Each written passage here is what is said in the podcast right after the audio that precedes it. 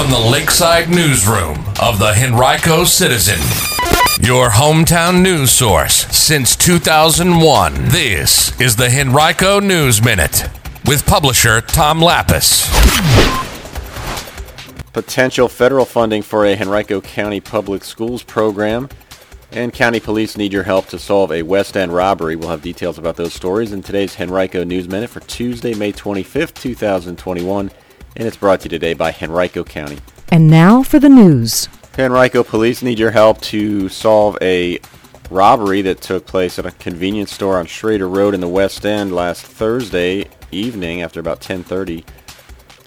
The suspect showed a gun and demanded cash clerk gave him money from the register and the suspect left on foot. Police say he's something between 5 feet 7 inches tall and 6 feet tall. He has a thin build and was wearing a black face mask, a black jacket, and a black bandana during the robbery. If you have information, you can call Detective Paul at 501-4894 or Metro Richmond Crime Stoppers at 780-1000. Congressman Donald McEachin, who represents Virginia's 4th District, which includes the eastern half of Henrico County, has proposed a million and a half dollars in federal funding for an Achievable Dream Academies program at Highland Springs Elementary School. The funding would ensure the school's ability to implement the social, academic, and moral education framework as it expands to middle school level this fall. That's also known as the SAME framework. The request is among 10 projects that McEachin has submitted to the U.S. House Appropriations Committee for potential funding. The committee allows each representative to propose a maximum of 10 projects in his or her district for funding each year, although only a handful of them are likely to be funded. The Henrico School Board voted earlier this year to expand the Achievable Dream program to the middle school level, several months after expressing significant Concerns about the lack of reading progress being made by students at the end of last school year, grade by grade data showed that only 3% to 19% of students in the program were reading on grade level. But in late February, board members indicated that their questions about the program had been sufficiently answered and they felt confident expanding the program. The school system will have spent nearly $15 million on the program during its first five years by the end of this school year. They'll spend another 6.2 million on it in the coming fiscal year, which begins July 1st.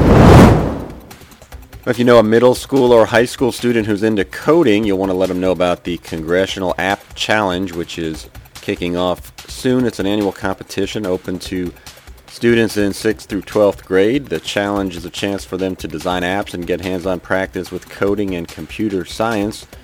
The winner's work will be displayed in the U.S. Capitol later this year and shared on the U.S. House of Representatives website.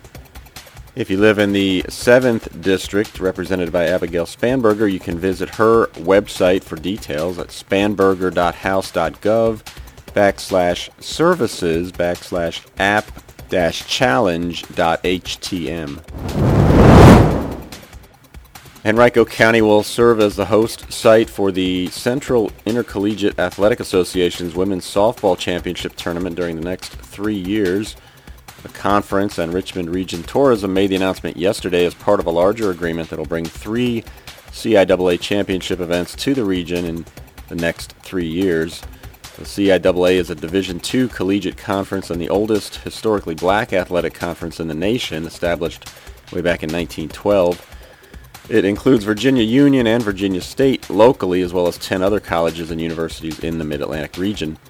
RF&P Park in Glen Allen will serve as the softball championship site, while championships for outdoor track and field and women's tennis will take place at Virginia State University. Today's Henrico News Minute is brought to you by Henrico County, which is asking you, how do you want to hear from the county? Visit publicinput.com backslash Henrico News to take a brief survey.